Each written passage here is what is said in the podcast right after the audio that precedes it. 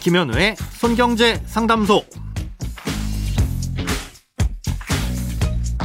새는 돈 맞고 숨은 돈 찾아드립니다. 손경제 상담소 김현우입니다. 저축, 보험, 대출, 연금, 투자까지 돈에 관련된 고민이라면 무엇이든 맡겨주세요. 오직 당신만을 위한 맞춤 상담. 먼저 오늘 사연 만나봅니다.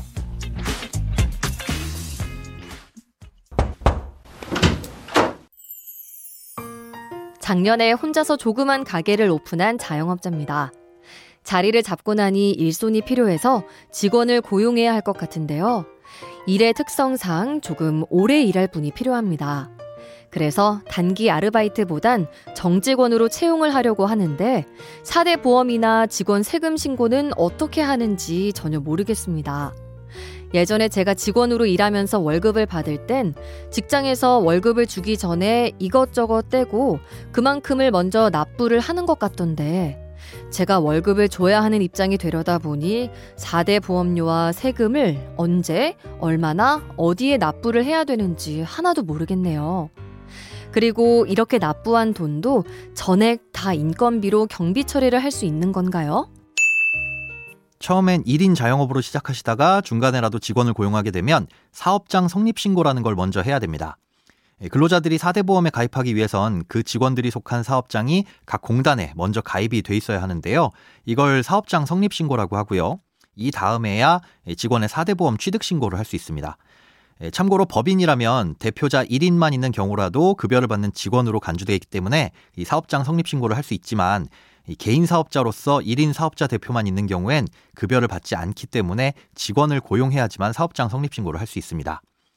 아, 이렇게 사업장 성립 신고를 하고 나면 사업장 관리번호라는 게 부여되는데요. 각 공단에서 해당 사업장을 관리하기 위해 사용하는 일종의 고유번호라고 보시면 됩니다. 이후 보험료를 납부하거나 뭐 사업장이나 근로자의 변동이 생기거나 하는 등의 업무 처리를 할 때 이 사업장 관리번호를 가지고 확인을 하게 되는 거고요. 이렇게 사업장 성립신고가 완료되면 직원의 4대 보험 취득신고를 할 수 있는데요. 성립신고는 처음 한 번만 하고 나면 나중에 직원을 추가로 고용하더라도 해당 직원만 취득신고를 해주시면 됩니다. 자, 그렇다면 사업장 성립신고는 어디서 할 수 있느냐? 아, 왠지 복잡할 것 같이 느껴지셔서 인터넷을 검색해 보시면 대행을 해주는 업체들도 있기는 합니다. 하지만 혼자서도 충분히 하실 수 있는데요.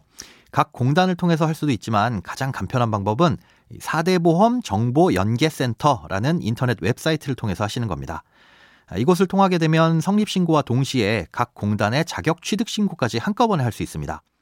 신고를 하시면 아마 바로 그 다음날 각 공단으로부터 이 결과에 대한 연락을 받으실 수가 있으실 거고요.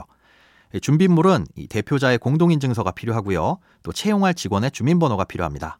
이때 참고하실 건 직원의 자격 취득일, 그러니까 4대 보험의 가입 날짜는 신고를 하는 날짜보다 늦은 날짜가 될 수 없습니다. 쉽게 말해서 직원을 먼저 채용하고 난 다음에 신고를 할 수 있다는 뜻이죠.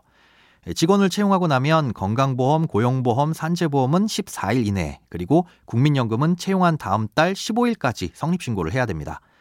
이렇게 신고를 마치고 정상적으로 4대 보험 취득이 되면 그 다음 달부터 직원과 대표자의 소득에 따른 보험료가 부과됩니다. 이때 보험료는 취득 신고를 할 때 적으신 보수 월액을 기준으로 적용이 되는 거고요. 대표자인 사연자님의 보수 월액은 근로자보다 많게 임의로 써두시면 5월에 종합소득세 신고를 하고 나서 소득이 확정됐을 때 다시 조정이 되니까 큰 고민은 안 하셔도 됩니다. 아, 이렇게까지 하면 4대 보험과 관련된 일은 다 마치신 거고요. 이제는 직원 소득에 대한 세금을 신고하고 납부하셔야 됩니다. 원칙적으로는 월급을 지급해준 다음 달 10일까지 하셔야 되는데요. 사연자님처럼 소규모 사업장은 반기에 한 번 몰아서 납부하는 것도 가능합니다. 예, 방법은 세무대리인에게 맡기셔도 되고요. 홈택스에 들어가셔서 직접 하셔도 될 만큼 간단합니다. 예, 끝으로 이렇게 납부한 4대 보험료와 세금은 모두 경비로 인정받으실 수 있습니다.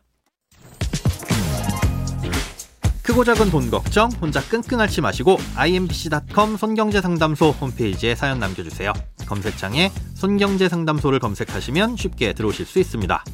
여러분의 통장이 활짝 오는 그날까지 1대1 맞춤 상담은 계속됩니다. 돈 모으는 습관 손경제 상담소 내일도 새는 돈 맞고 숨은 돈 찾아드릴게요.